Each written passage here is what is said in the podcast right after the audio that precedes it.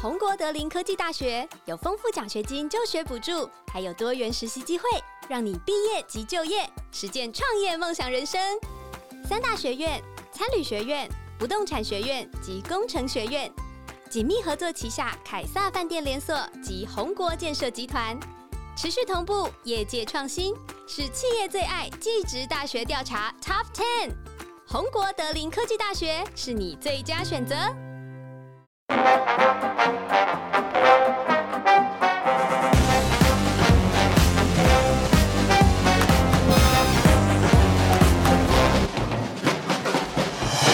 Hello，欢迎收听本周的二百五国际新闻周报。那照例就是在报新闻之前呢，先跟你们分享一下我最近的生活。那我因为我人在美国嘛，所以我制作人说，哎，那还是一样，就是你的美国礼拜三早上录音嘛。然后我原本说，哦，好。然后后来就是在隔了三天之后，我说可以改晚上嘛，因为早上我要去结婚，就是这么的突然，对，就是如此的突然。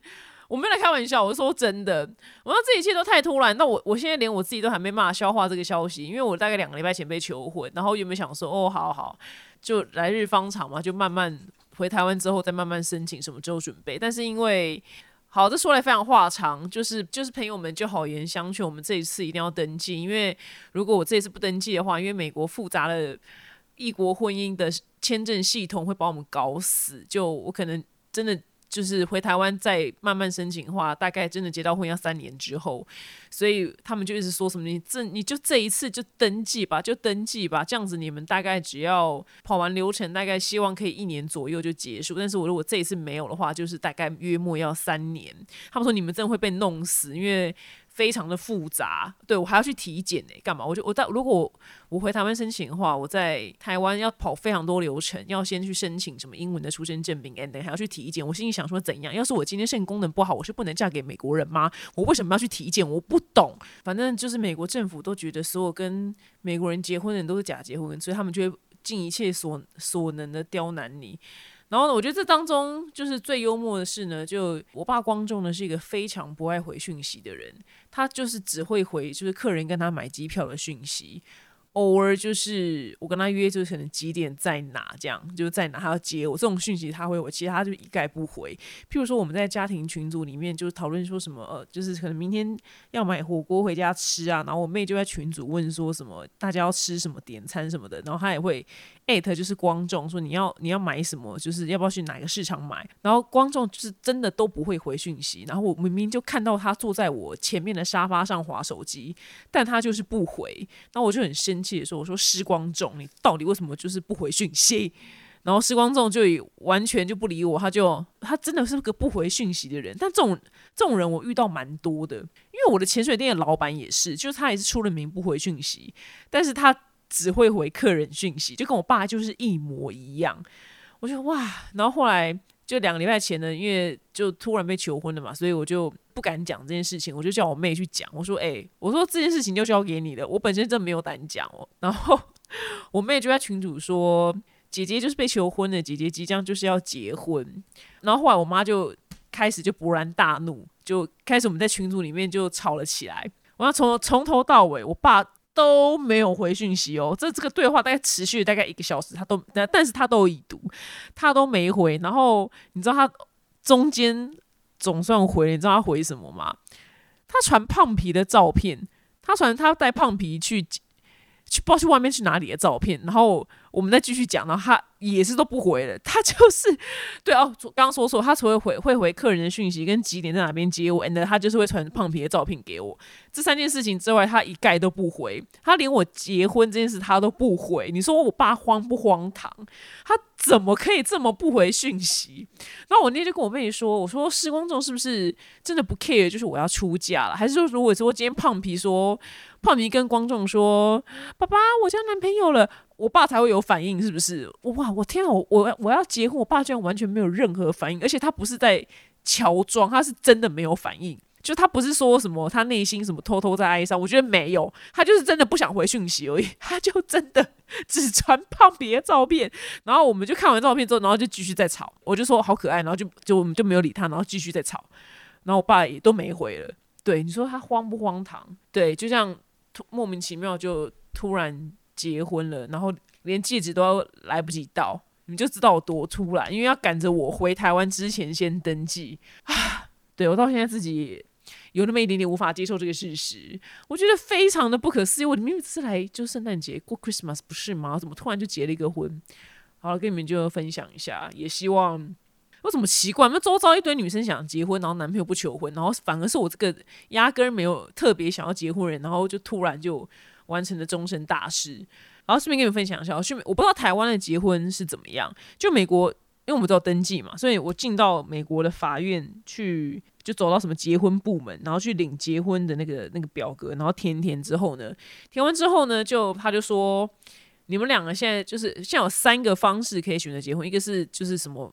他们法院里面的不是法官还牧师就帮你证婚，然后第二个是找你朋友来证婚，然后第三个是你们两个就不用任何人就自己证婚。但是是因为那每一周法律都不同，是我在这一周可以有第三个这个选项，但我们为了省事就选三嘛，就哦好，那就我们就自己就好。所以我们要他说你们两个不能在法院。这块领土结婚，你们要离开法院，然后去一个地方，就是做那种，就像电影里面看到，就是宣誓，就是啊什么我爱你一辈子啊，你爱我一辈子啊，然后这样，然后再把剩下表格给填完。但你也不能在法院里面填，你就要离开这块领土。然后我们就说，呃，诶，那嗯，那可以跟你借支笔吗？因为因为他那边有笔，我们没笔嘛。他说不行。所以呢，我们两个就哦好，然后我们就走出去法院之后呢，就找了一间就是 FedEx 的店。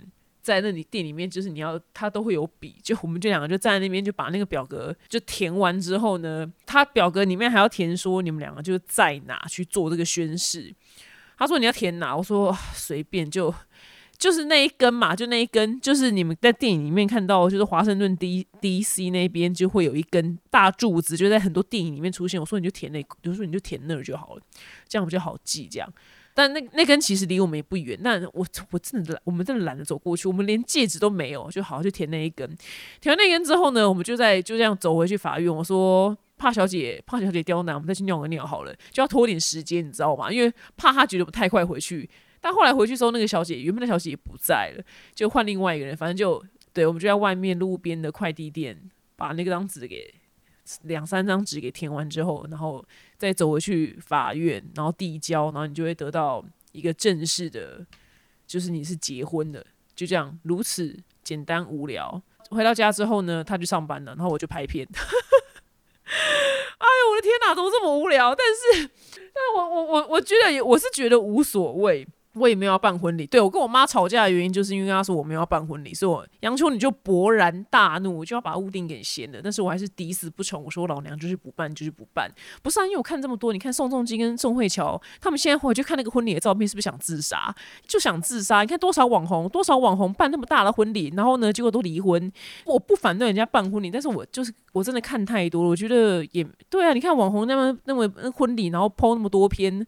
有一个老网红哇，从婚前什么跳婚纱什么这样一路一路泼泼泼，然后一堆赞助，然后最后老公坑她的钱，我的老天爷啊，这真的是难看的要死。他那些文章摆在网络上，我不知道删了没，就这样回去看就觉得很可笑。我想说算了，我根本我不 care 婚礼，我要的是最难的东西，就是希望我们俩幸福快乐一辈子。我就真的我真的不 care，对，我想说天哪，我还那边劳师动众，所以我就跟我妈说，我真的不想办婚礼。你看大 S 办那个。多风光啊，多风光婚礼，结果说汪小菲这样，所以你觉得有用吗？我觉得是没，我根本我个人就觉得没意义。对我原本就说，baby 婚纱也不用拍吧，就我没想到黑豹说哈拍啦，我想拍，我就 OK 好 fine，就对我助理就说你就成全一下老百姓拍照的梦想。我说 OK 好，因为拍照对我来讲就是上班，我还要化妆干嘛的，对我来讲就是上班，这也是我的缺点，就是过于不浪漫。然后黑豹就说：“哈，我说好好好好好，那我说那来台湾拍好，因为台湾拍比较便宜，这样因为在美国拍是台湾的我不知道三倍还是四倍的价钱。我说好好，那你等你来台湾的时候再拍，因为我原本还说就是连婚纱照都不想拍，因为我朋友就是拍完婚纱，然后办婚礼之前，她老公对是老公已经登记，就说我找到真爱了，所以他们突然就婚礼，然后他们突然就离婚了，就婚礼也没办法办，婚纱照就摆在那个婚纱店，然后婚纱店不知道发生什么事嘛，就还说哎。”某某某某小姐，你那个婚纱照要不要赶快来拿？就已经好了，然后还很尴尬，跟他讲说：“呃，不好意思，我离婚的。”就所以我说我，所以我就真的也不是很想拍。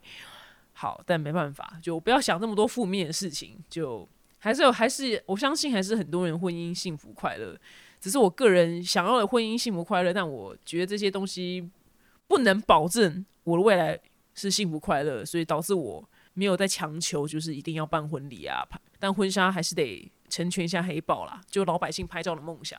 好的，就跟你们分享一下我非常平淡的人生大事一天，对，就变成我的结婚纪念日。非常 非常无聊。首先，第一则新闻呢，就大家都知道，就日本能能登半岛就是在元旦的时候发生了一个地震。那到一月八号的中午统计呢，目前死亡人数来到了一百六十一人，然后轻重伤是五百六十五人，然后目前还有一百零三人就行踪不明，而且它余震不断，就是就是地震完的一个礼拜之后呢，震度一度以上的地震呢就累积达一千两百一十四次，而且现在呢那边又开始下雪跟低温，所以让救灾跟避难呢变得非常非常的。就更困难，原本就已经更难了。那目前呢，就是石川县还有很多地方是断水跟断电，然后道路交通是中断的，所以很多物资也很难进去。那因为他现在有三万多个人在，就是在避难所，但因为物资也进不去，然后现在又开始又下雪，所以他们就是日本政府正在考虑说要不要进行二次避难，就把这三万多个人就直接就撤离这整个区域。哇，这真的是。要人真的是平安，就是最重要。那这个石川县呢，它的总人口数是一百一十四万人。那这一次赈灾的主要的能登地区呢，它的人口是十六万六千多人。可是呢，它也是近年来是高龄化很明显的一个区域，就它里面六十五岁的高龄人口占了二十九点八趴。所以那老人就很逃不动啊，就最难逃啦。就他们本身就已经行动比较慢的，这所以这个。就是救灾来讲呢，就是难度更高，是因为里面就很多老年人，然后因为他这个地方就没有什么青壮年人口嘛，他们就往外县市去工作了，所以当地有很多就是外籍移工。那根据他们的那个劳动局的统计资料呢，有超过一万一千多个的外籍移工在石川县生活，然后其中最多的人呢是越南人，占了三分之一，然后去做就是做比较劳力的产业啊，什么制造业这方面的工作，或是长照这方面的工作。那这一次。发生地震呢，也很多外籍劳工就被影响。那因为现在很多物资就被送到这个灾区嘛，那日本的记者呢，就现在就出来呼吁说，大家不要送什么东西去灾区。那第一个呢，就是纸鹤，就是请不要送纸鹤，因为目前真的用不到纸鹤。那除了纸鹤之外呢，还有辣味泡面居然也上榜。那你一开始看到辣味泡面，想说，诶，泡泡面怎么了？泡面不是很适合吗？那因为现在那边就是。断水，所以可能没有办法就是煮泡面，然后再就是吃了辣味泡面之后会很渴，所以你会想要喝很多水。但是他们现在就是缺水，所以辣味泡面呢是非常不适合的。然后他们还说，就是生鲜啊、极其食品或是难以保存的食品呢，最好现在也是不要捐。可是因为它后来下雪了，我就想说，可能外面就是一个冰箱的状态了，所以我可能觉得 maybe 就生鲜食品，可能 maybe 如果放在。户外可能还好，只是我不知道会不会有野兽来吃这样子。对我刚刚一开始看到纸鹤的时候，真的也是扑哧一笑，想说这现在这时候真的是不需要纸鹤，真的很不需要。然后没想到居然还有人很很白目，有一个日本的网红呢，非常白目，我不知道他是谁啦，反正就是一个网红，然后他粉丝好像有七万人还是八万人吧。然后呢，他就在。他的社群软体上面说他要去赈灾啊，他要去送物资。你知道他送了什么吗？他送的就是三百个 Tenga 的男性飞机杯。然后他说呢，为了防范灾区出现就性犯罪的行为，所以他要送就灾区的男生飞机杯，让他们就在那边自己就打一打之后，就不会想要去强暴别人。我真的是很佩服这个人的脑子，然后所以他就是被骂爆了，他就说，就你在开什么玩笑？你就是不要这种无意义的行为吗？你为什么不种一些就食物、水跟衣服呢？你有想过灾民的心情吗？然后还有人就问他说，请问下现在有地方可以用飞机杯吗？然后那个网红就说可以啊，就在棉被里、厕所里洗澡时跟户外、野外，所以网友们就。大骂他，就一点也不好笑。对，真的是非常的不好笑，诶，真的是极度不好笑。我跟你讲，就是这些网红就把网红这两个字就搞得很臭，就搞得我自己都很不想讲我自己是网红，但偏偏我又是网红，就变成我也不知道该怎么介绍我自己，就觉得很烦。虽然我也没好去哪里，但是我至少没那么白目，好吗？说送什么就是送什么飞机杯，就反正我那天看到。就别人转发有一个我也不知道这个人是谁，然后他写的就是一篇文章，然后这篇文章呢，他讲到说，就是有一个应该是欧美的脱口秀主持人吧，然后那个脱口秀主持人呢，他就是大骂网红。他在骂网红说：“你们这些就是勉强及格的烂学生，就整个学期呢都坐在教室的最后面，就因为你们弄懂怎么做 podcast，我们为何就要听你们评论任何事情？”然后他一骂也骂到我，你知道吗？因为我的确是。没有勉强及格，我连及格都没有。我数学还考过，就二二十三分这种，你知道吗？然后我整个学期的确都坐在教室的最后面啊，大学都坐在教室最后面，因为我要跟朋友聊天呐，我完全没有完全没有上课意识啊。然后，然后因为我知道怎么录 podcast，所以就有了听众要听我这边评论新闻。我想说，天哪，骂的真的好有道理哦，就你知道，完全很认同他哎。但是这个这刚刚那个桥段呢是。这个脱口秀主持人讲的，这个台湾的人呢，我不知道他是谁，他就是针对那一个国外的脱口秀主持人那一段，把我们网红骂的狗血淋头。他虽然是骂 podcaster，但是应该就是在骂所有网红。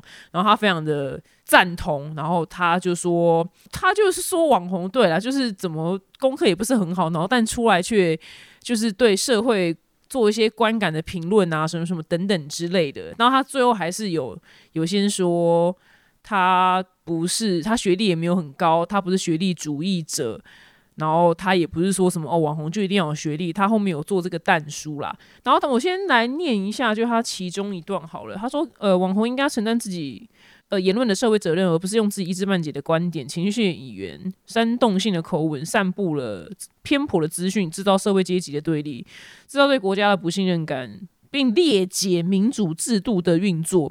然后呢，我想想，就回想一下，就我的节目呢，偶尔也是也是会有人就是骂我说什么，我这个人就讲话很偏颇啊，然后散布假新闻什么什么之类的。那关于散布假新闻这一件事情，我先拿出来讲，就是因为我们看到新闻就长这样，不是说故意要散布假新闻，就连大家很爱的，就是我最爱的 X 调查威尔，X 调查里面的威尔呢，他曾经有讲过一个案件，那个案件是什么？就是日本的一个案件，就有一个男的，然后他死在了呃几十年前的一个粪坑里面。但是那个案件怪的地方，就是那个粪坑呢是人从外面基本上是很难进去的，就他们有做实验就进不去，所以没有人知道他到底怎么样死在里面。因为你进不去，你怎么办法死在里面呢？所以变成这个案子很。很奇特、很迷人的地方，因为喜欢悬案人就会想说，奇怪，他到底怎么办法就死在那个粪坑？因为那个那个通道很窄，是进不去的。那后来呢，在两年之后呢，有另外一个网红叫做大佬 K，然后大佬 K 呢，他说之前所有的他也讲了这个案件，然后他说之前所有的就分析这个案件的人呢，就是或是新闻媒体都说这个案件很奇怪，因为。外面是进不去的，可是不知道他怎么搞，他就有个朋友在日本住在日本，然后那个住在日本那个朋友就去发生事情的那个地方，我想应该是图书馆还是什么什么之类，就就是找到真实的资料是那个粪坑是进得去的，你懂吗？就是那个粪坑其实，但只要那个粪坑进得去，这件事情就奇怪度就会降低了。可是你说威尔是散布假新闻吗？并没有啊，因为新闻上就是写说那个粪坑进不去啊，然后所有媒体都这样讲啊，所以他看到了，他去整整理出来的这个案件的脉络，就是那个粪坑的孔洞就是很小就进不去，所以我的意思就是这样，就我看到的新闻是这样，所以我没有刻意要去散布假新闻，或是那个新闻假到就是我蠢到没有去。分析不是啊，就是我看到就是这样啊。那你们呃有些人骂我偏颇，那我这边就宣布，对我觉得是这个地球上最偏颇的新闻平台。老娘不是主播，老娘今天只是二百五新闻，就是我看到什么新闻，我想分享就分享，带有我个人极度严重的色彩。就你不爽的话呢，你绝对有。推荐你去听什么敏迪，还有那什么范奇斐，这些都超厉害的，你去听他们的好不好？我这人就极度偏颇，所以不用再骂我偏颇了，因为老娘呢就是偏颇的代表，我就非常爱发表个人意见。那我的确也是他们骂，就是那些一知半解的网红，然后出来做 podcast。没错，我觉得这个台湾人叫洪什么，我再看一次，洪威泽跟那一个叫做钱信乙的舞蹈。呃，stand up talk show 的人，我觉得骂的非常之好。我的确是坐坐在教室最后面，而且我没有勉强及格，我都不及格。那要不要听呢？我觉得就看个人意志，绝对也是欢迎大家去收听真的很有深度的敏迪，或是范奇斐，或者是还有谁我不知道啊，反正就你们自己去，反正有那么多厉害的媒体，你们就去听。所以把我们骂一顿呢，我也虚心接受了，因为的确是欠骂。但你要出来做也很也可以啊，就大家都可以买 Parkes 的机器，大家都可以买相机，你也可以当 YouTuber，就其实你们要做就都可以。所以也不一定就要来听我们的节目，或是看我们的频道，就大概是这样子啊。对，你要去看那个文章的话，你自己去找。我我就不知道那个人是谁。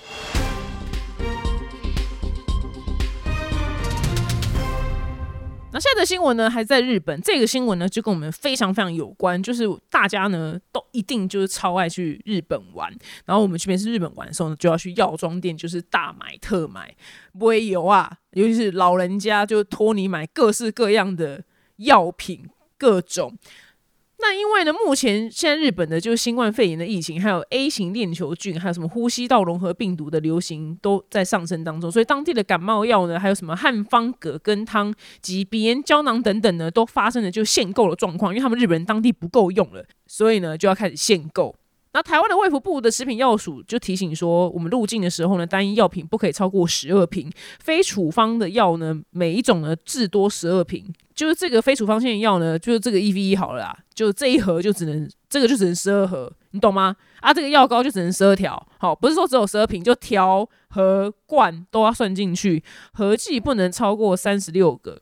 就三十六盒、三十六罐、三十六条，就以前是药头的，这一次就开始，现在要注意一下，就不能超过三十六，就现在是上限。那也只能带回来，就只能自用，不能贩售啦。但是如果你偷偷贩售，就只能台面下自己交易，就可能卖给你的同事啊什么之类的。那台湾人呢最爱去日本买的呢，呃，就肠胃药啊，E V E 啊，然后其中有个叫做合利他命 F 呢，是边境最常查到就是违规的药品，就超额携带，就买超过他台湾政府规定的那个数量。那合利他命 F 呢，我还真的是不知道是什么，然后去查一下，就常看到，但我没有买过。然后看到网络上是解说消除疲劳，然后它是维他命 B，如果有买过人可以跟我分享吗？到底是多好吃多好用？因为我我完全。我不知道嘿，我去都会买一个胃药，就是蓝色蓝色的包装的胃药，它有粉状跟定状。后来我觉得定状比较好入口，然后 E V 一定会买，但 E V 其实我也搞不懂为什么出这么多个，我都不知道差别是什么，就乱买就乱吃。然后有一次我在日本就是结膜炎，然后我去买，但日本就是我也没办法去看眼科嘛。然后在台湾去看结膜炎的时候，他就会给我 A 跟 B 两个药水，就要混在一起点，就先点 A 五分钟之后再点 B。然后我去日本药局就买到结膜炎的药水，就走一罐，然后就随便点一下就好了，就哇，就我我就把它留起来，然后想说这也太好用了吧，怎么这么好用，我超方便的，我还不用看医生呢，超爽的，超爱。我觉得台湾的成药没有这么的厉害，是因为台湾的医疗真的太棒了，所以台湾的成药就不用做这么好啊，因为我们。就是去看医生就可以得到该有的，就该有的医疗啦。所以我觉得日本跟美国的成药会这么的发达，就是因为他们看医生可能没那么，美国是肯定不方便，然后日本我不知道。但日本人就是去逛他的那个药妆店的时候，真的要先做功课呢，不然都不知道在干嘛，就不知道自己进去要干嘛哦。然后我有去曾经尝试过买他们帮助睡眠，但不是安眠药的。成药，我跟你讲，一个都没有任何用处，大家就千万不要买，完全没有任何用。就是上面画很多月亮，那些都我全部都买来都吃过，都没有用。我我本身没有睡眠困扰，是因为我去滑雪的时候，因为我高强度的训练，然后大概到第三天开始之后，因为我的肌肉太兴奋了，就每天太刺激了，所以我的那个肾上腺素就一直降不下来，就导致我就会严重失眠。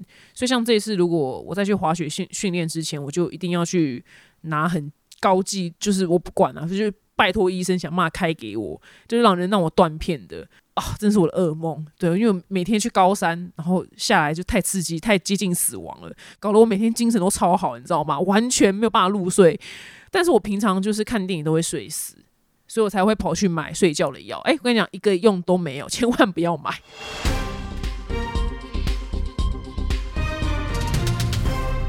那在下则新闻呢，是美国阿拉斯加航空公司呢有一架。波音七三七九班机呢，它在一月五号的时候呢，下午从奥勒冈奥勒冈州的波特兰呢，飞往就是加州的安大略省呢，发生了一个非常离谱的事故。它飞到一万六千英尺，大概是四千八百七十六公尺的时候呢，机上的舱门呢，居然被吹走了。对，就变成哇，就是飞机那边空了一个洞，诶，那机舱呢就马上就减压嘛，所以它班机马上被迫降，然后紧急迫降就是。到波特兰，那好险是没有任何人伤亡。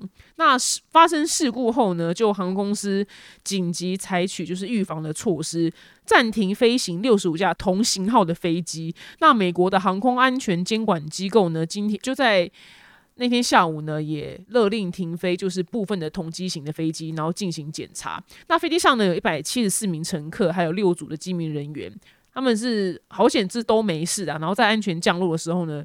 飞机内呢，大家就全体就是鼓掌这样子。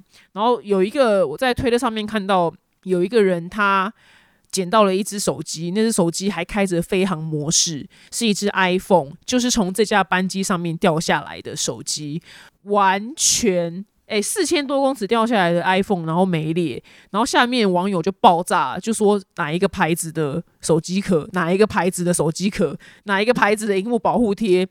没耶，超荒唐的诶，这不是 iPhone 强，这是手机壳强，这真的是手机壳。然后下面一堆人就说，下次想用三三一零试试看，因为如果年轻人你可能不知道，因为 Nokia 有一只手机叫三三一零，是在我高中的时候，它也是它也是怎么摔都摔不坏，而且它不用手机壳，它本身机子就是摔不烂、摔不坏，很恐怖。三三一零是机王，不是不是那个机王，不是说烂的机王是。很强韧，它它自带犀牛盾，你知道吗？它自己就是一只犀牛盾。但是这只 iPhone 是手机壳厉害，不是 iPhone 本身厉害。呃，这次出事的班机呢是波音七三七 MAX 九。那现在这个这个型号的飞机呢，就大部分会被勒令停飞。那美国很多国内线的航空公司呢，都是买这个型号的。然后连我就是必须往返。就是台湾、美国的联合航空 United Airline 呢，他们也是这个型号的大宗。来，这件事情我搞了，我又又我又要我 好的。那接下来呢，就是我个人的偏颇时间。对，偏颇呢就要成为我的招牌。那我之前呢在 Netflix，我之前有跟大家分享，我在 Netflix 上面呢看了一个纪录片，叫做《坠波音大调查》，这是波音这间公司的纪录片。然后波音公司呢，这间飞机公司是老牌的公司，然后它原本是一个非常就是。厉害的飞机制造商，不然它不会成为就全球市占率这么高的一个飞机公司嘛。然后，但是因为它公司卖掉之后呢，新的新的就是老板呢，就是完全不 care 品质，他们就是只要求快，就是只要求就是赚钱。他们曾经有两架飞机失事，就是掉下来然后人死光的那个型号呢，是波音七三七的 MAX 八，那个八呢就被全球的航空公司给停飞。第一炮呢是开在中国，中国先开始说就是禁止，就是七三七 MAX 八波音这间公司的这个型号飞，因为这个这个飞机就有问题，因为连续两个型号一模一样，就莫名的就坠机了。那当时的状况呢，就是因为他们的，如果你们之前听过的话呢，我怕你们有些没听过，就因为他们的主要对手呢，就空中巴士就出了很厉害的飞机，又省油。那省油就是就像投油塔一样，谁不喜欢省油的东西？因为这样就是省成本啊，就会省很多钱，但是却载更多的人，所以。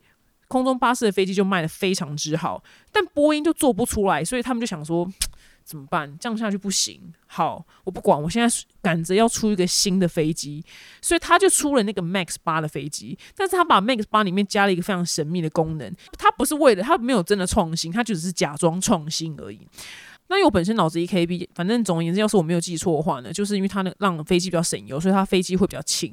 然后呢，他发现这个飞机比较轻的时候呢，那个反正在某一个状况之下，那个机头会翘起来，所以呢，他就多加一个东西，就是直接把它压下去，你知道吗？就把机头压下去，就哪压哪压，就是它翘起来，那就硬压下去嘛。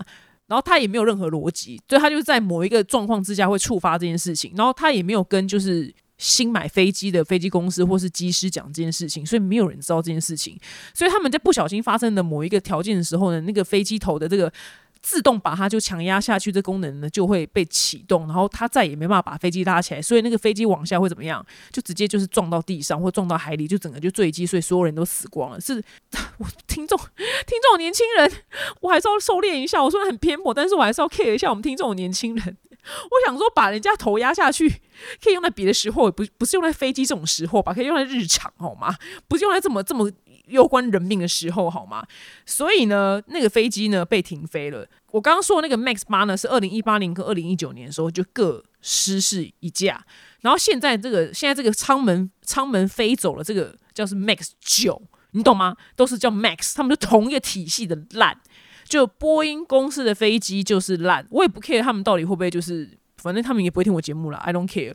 但是我们也不能避免，我们只能祷告，因为波音的市占非常的大。是我觉得这些航空公司很倒霉，原因是因为买飞机这件事情，他可能在十年前就已经先下定了，或是七八年就下定，所以他现在他发现这个 Max 九很烂，Max 八很烂。他也没办法退，原因是他已经定，他钱已经付了，所以他横竖都都会叫波音公司就是做好检查，然后让他们继续飞。但是你觉得这个东西，这东西有办法就是哦，好了好了，对不起，我们坐太烂，舱门飞走，好吧，那我们再多加两个钉子哦，就是不会飞走喽，你懂吗？这就是一个很不可靠的飞机啊。所以如果说你今天买机票的话，如果你同一个时段有出现。这家航空公司是空中巴士，这家航空公司是波音的话，你能选空中巴士就尽量选空中巴士，因为波音的飞机，我跟你讲，不是它老飞机反而还安全哦，比较安全啊，因为它在制造的时候是前一代前一代的人在做是七三七，不不不不不不，说错，七四七是安全的。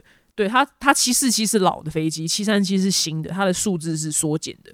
就以前有一个那个电影很有名，叫做什么什么什么什么什么什么七四七，就一九九零年电影，所以七四七是以前的那个飞机，那个时候做的是诶有良心的。它后来七三七这新的，都是没有良心的。所以你看，它二零一八年、二零一九年各掉一台，死一堆人。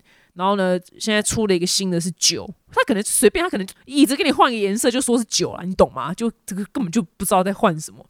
九呢，就舱门飞走了，所以我真的没有造谣或偏颇，就是我就只是照实跟你们说啊，就 Netflix 拍纪录片，我就照实讲而已啊。我超级无敌爱看那那 Netflix 的纪录片，那增广增广见闻很有用，不然我根本就不知道这件事情。这件事情就真的也很多人不知道，因为我就问。我就问，听他讲我老公了吗？我的老天爷，好不习惯了。我去问黑豹，我就问黑豹说：“我说你知道波音是件很烂的公司吗？我说你知道他二零一八年跟一九年各掉一条飞机吗？”他说：“哎，我不知道，哎，因为资讯太多了，资讯太复杂了，所以很多攸关我们的事情，其实很多人都没有 get 到，很多人都不知道。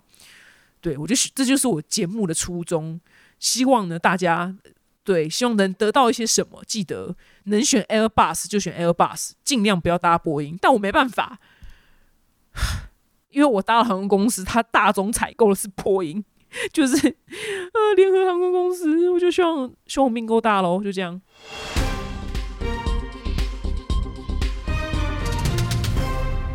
那下一则新闻呢？哇，这新闻我觉得很棒，很喜欢，很喜欢看到这种正面的新闻。就是为了对抗气候变迁呢，法国呢已经将近有四十座城镇提供免费的路面电车或是公车，所以呢，希望大家呢可以就这样减少开车。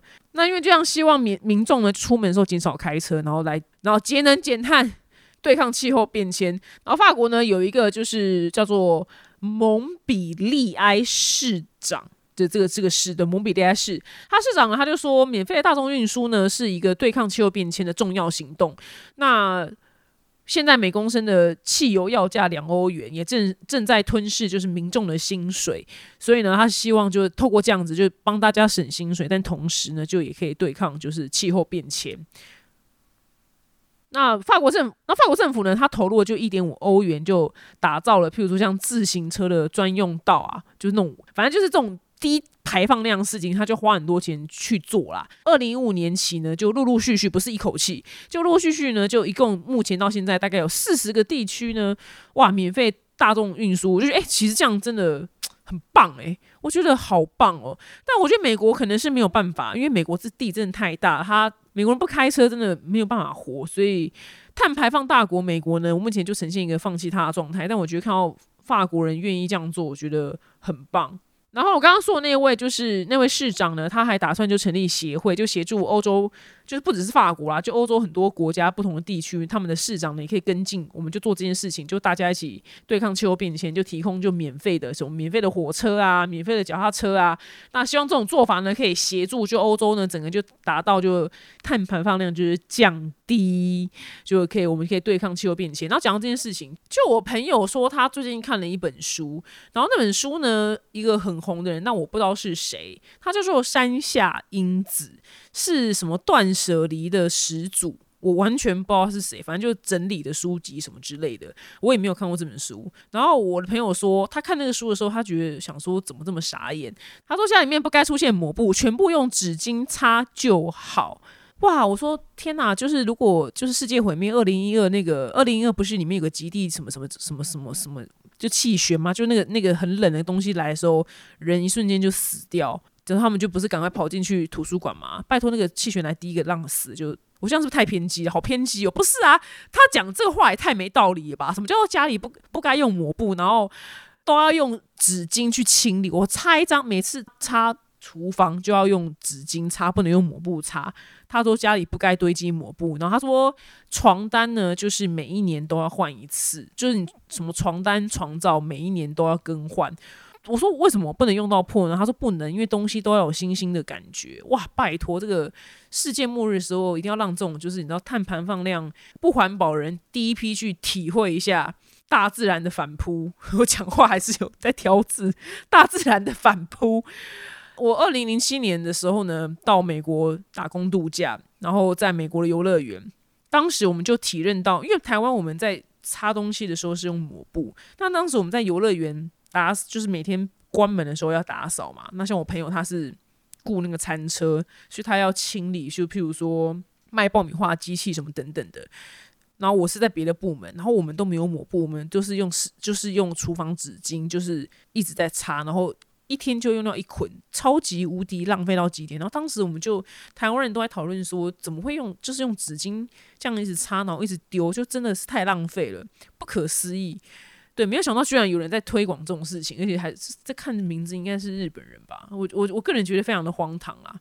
气候变迁这件事情是迫在眉梢了，好吗？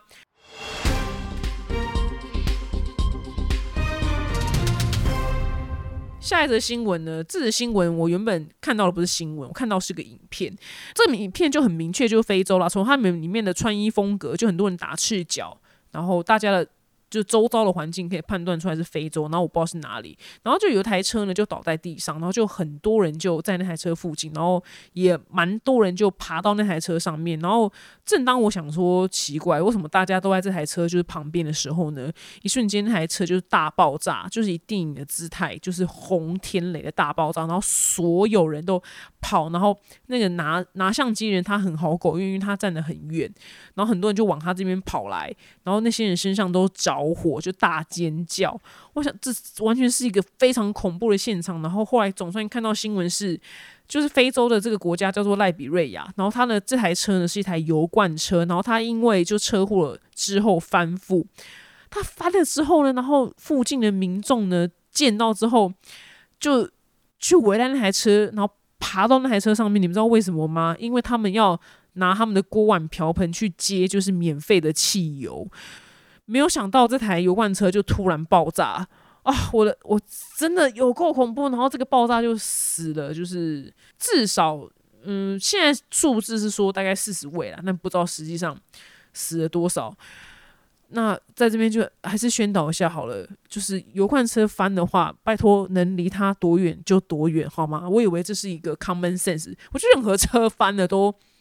除非去救人吧，不然能离他多远就多远啊！因为这不就是一个电影里面常看到的，就对，就居然油罐车倒了，然后所有人都围在他旁边，然后他突然就大爆炸。那影片你们可以上 YouTube 去看，太恐怖了吧！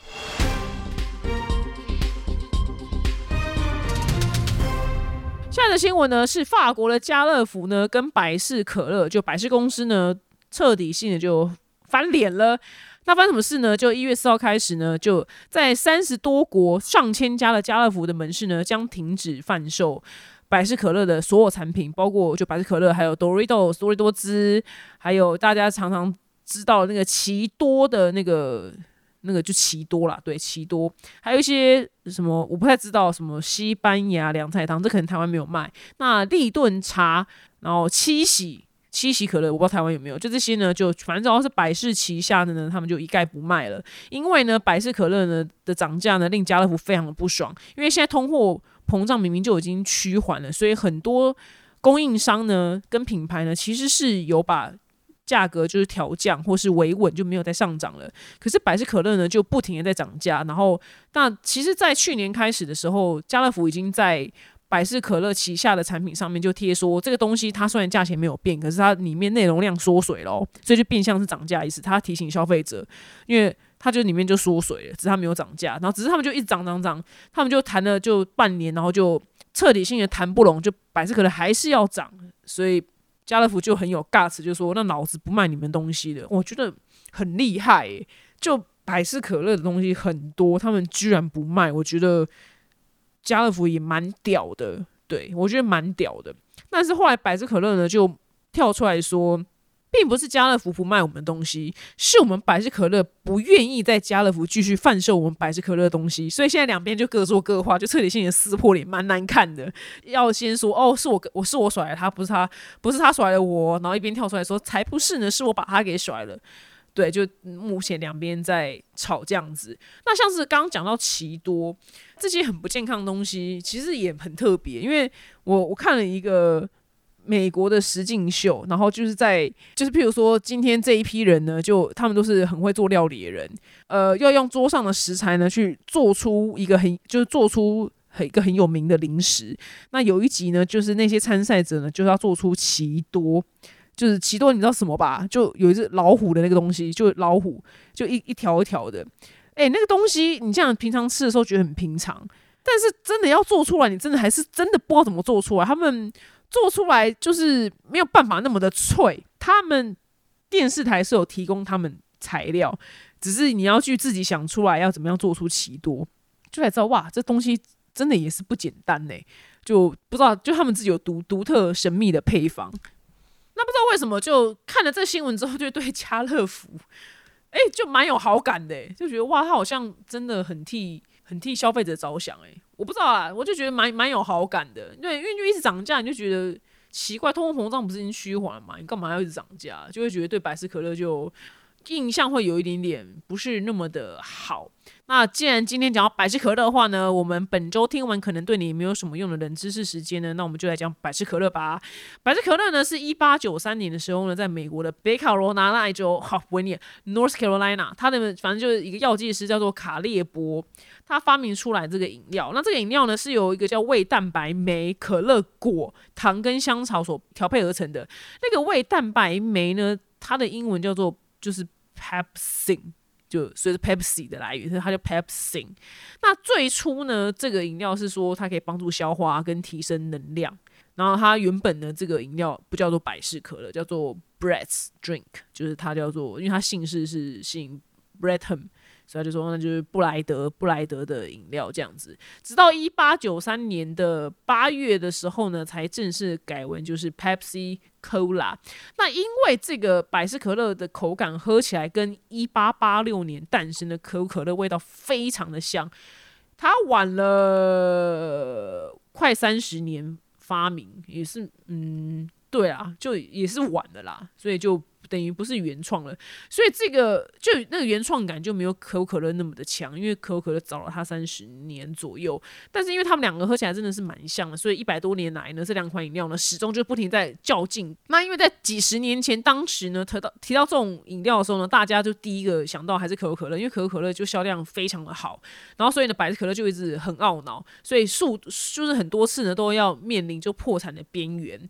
那也有，就是曾经有很多传闻，就说，哎，百事可乐就是要被可口可乐给买走了。那在第二次大战期间呢，百事可乐呢，为了抢，就抢下这个碳酸饮料市场呢，他甚至就还把自己的价钱就砍到一半，就就只有可口可乐一半。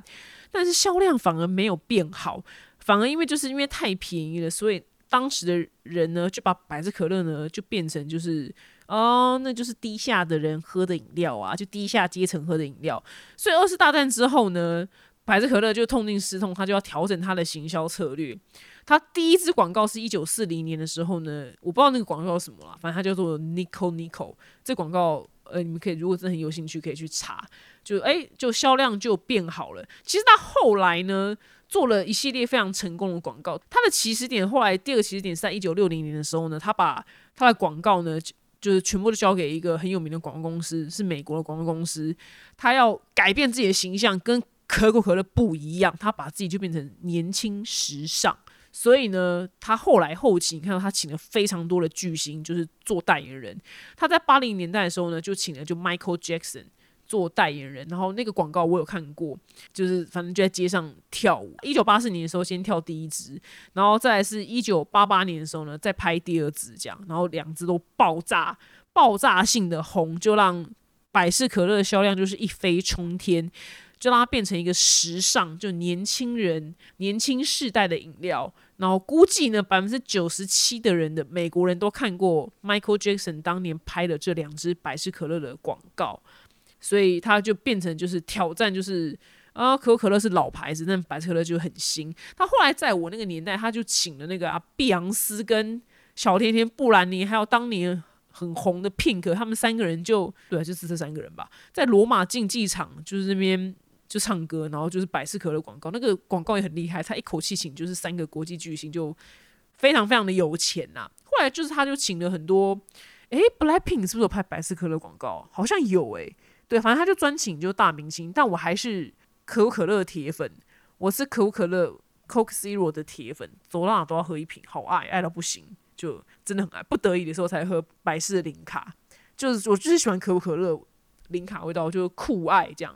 爱都不行，但是因为他后来，他除了饮料之外呢，他后来还并购了就肯德基还有披萨哈这两个台湾都有，所以他们也是属于百事可乐的。然后还有个是台湾没有，但是韩国、日本跟美国有，叫做塔可中，叫做 Taco Bell，很好吃，是墨西哥快餐店。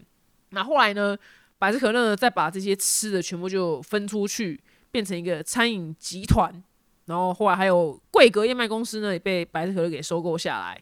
所以呢，百事可乐的集团呢，不只是百事可乐而已，它其实旗下有非常多的东西跟快餐店，所以它现在跟可口可乐已经是不相上下，但曾经是快要倒闭很多次。它在一九七八年的时候的销量首度超越可口可乐，这就是广告的重要性。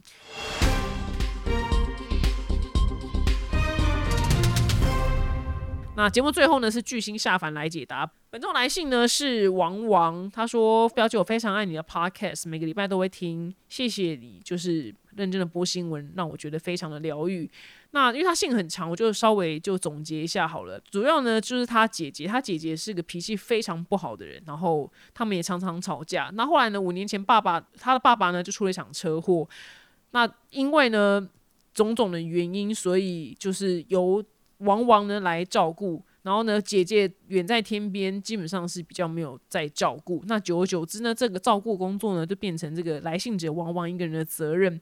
那自从就是爸爸。就出事之后呢，爸爸的钱呢都是往往在打理的啊，基本上就是照顾爸爸也是，钱也是，就所有事情都落在他身上。就姐姐比较没有在做这样。那姐姐最近突然想到说，诶，想买股票存股，就不要把钱放在银行里，少少利息。那汪汪一开始也说就 OK 啊，只是我就是最近在搬家，我真的很心烦，很很累，很心烦，还要照顾爸爸，我可不可以等之后再说？那你可以，你可以先买这样啊，我我之后再给你钱也 OK。然后呢，他说姐姐现在呢就是专职在家，然后带小孩。好，曾经有问过他有没有想回去上班，但听起来姐姐是没有要去上班的意思。所以往往也觉得说，不管就姐姐股票有没有赚到钱，反正他都已经做好心理准备，很可能以后费用都是。往往一个人要负担，就姐姐可能就是没有要办法，没办法负担了。但是反正他姐的个性就是说一句话就易怒，讲一句话都不行。那前阵子呢，姐姐在妈妈跟她的面前呛声说什么：“就算我没有在工作，我们也是在场最有钱的，好吗？”然后没想到姐姐讲完这句话呢，我就说：“哦，那那没关系，那股票就你先买的时候。”然后他又说什么：“他钱不够，就五万块，五万块要投入股市。”他姐说钱不够，然后他居然这么幽默，居然说在场最有钱的是他，就哎很幽默哎。总而言之，就是姐姐非常的难以管理，然后姐姐非但不帮忙照顾爸爸，然后又脾气很差，然后又跟他们要钱要去买股票，但是又觉得自己很有钱，那连五万块五万块又拿不出来。那最近发生的事情呢，就姐姐上次为了就是一包二十八块的湿纸巾，就可能姐姐先带店买了二十八块湿纸巾，然后处处就是刁难来信的王王，就可能跟他一直要催钱。王王觉得心很累，我明明看到姐姐常常就是也去吃一些。有一点贵的餐厅，然后家里面也买了一堆公仔，但是呢，却跟我计较一包就是照顾爸爸用的湿纸巾二十八元，让我觉得心非常的累。对，这问题非常的长。这个事情呢，我觉得首先我要夸奖你一件事情，是我真的有见过这样子的，就家里面有这样子的角色的人。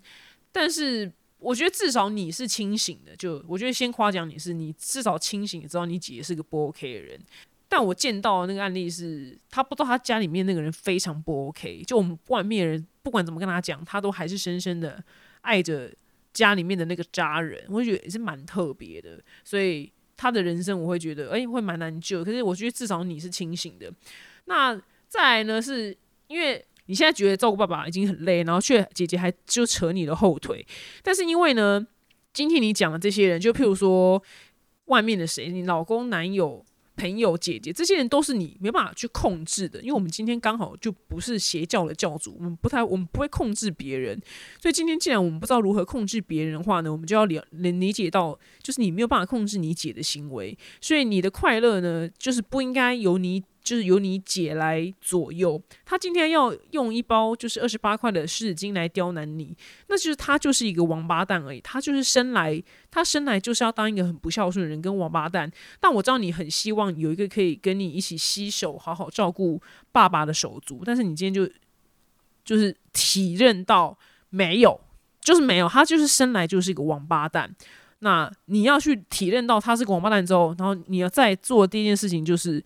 你的心情的好坏与否，跟你要不要照顾爸爸的心，不要就是被他去左右。我知道很难，可是你要去，你要去做好就是这样子的心理建设，因为你没办法控制他。他今天要这么的王八，那你能做什么？那就是不要让这么奇怪或者这么这么糟糕的磁场的人就去左右你的心情，或是你要慢慢的疏离，去远离他。我觉得都很好，所以我没有办法给你个意见说哦，你要去怎么样。因为你他最后问题是问我说，遇到这种有问题的姐姐，不知道该怎么做。就是能做的就是你不要再被他影响了，你不要去期待他会变成一个正常人或是好人。不，你要做的就是好。那我今天我能做就做，我的快乐是我自己的事情。你要刁难我，我还是快乐，我还是要过我的日子。你要去买股票，那你就去买。我自己做我的功课，你就我跟你讲，你就看大侠武林就好了。你不要，你姐他妈连五万块都拿不出来，他会理什么财？他理个屁财啊！他买公仔买什么公仔？他连今天连五万块都拿不出来，他买什么公仔？他这人。连五万块都没有办法拿出来人，然后跑去买公仔人，这个人你有办法相信他他会买股票吗？我跟你讲，你钱不要交给他，你你你的钱你就给我去订阅大侠大侠武林的 app，我讲过他多少次，你自己翻出来听。你就大侠武林那两本书你买来看完，然后你再跟着他 app，你每个礼拜一三五看他的 YT 直播，你就自己去买，就买稳健的 ETF 就好了。你你那你那钱不要交给你姐，你叫你姐干嘛？这这你太不会理财吧？今天如果说他今天是周杰伦，他是陈冠希，他很有钱，他去买公仔，我真的。觉得就 ok，他连文化都拿不出来。他买公仔，这个人就理财零分到极点，钱千万不要交给他好不好？就我就你就听大侠武林，接下来你的人生的快乐由自己掌握，不要靠近他。我们下周见，谢谢。